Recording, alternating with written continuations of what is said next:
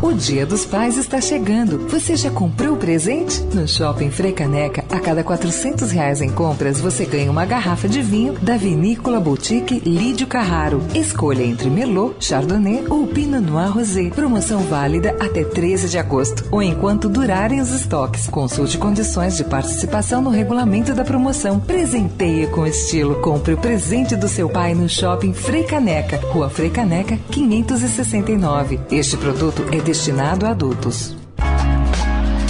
Perguntar não ofende, com Marília Ruiz. Ontem foi dia de convocação da seleção brasileira e o técnico Tite chamou quase os mesmos de sempre e duas novidades: o goleiro corintiano Cássio e o ótimo ainda gremista Luan. O Brasil está classificado para a Copa da Rússia. As próximas duas partidas contra as potentes, só que não, seleções do Equador e da Colômbia, valem, é claro, mas significam nada na matemática brasileira rumo a Moscou.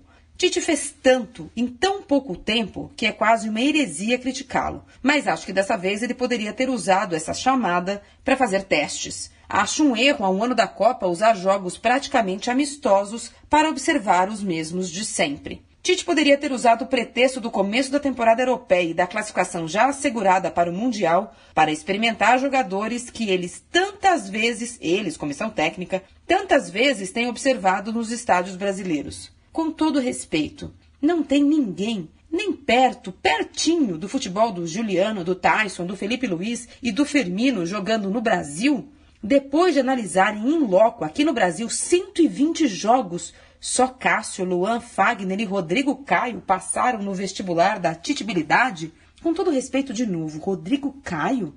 Agora? Mesmo? Não dava para dar uma chancezinha para o Jeromel entre os zagueiros? Só dessa vez? Perguntar não ofende.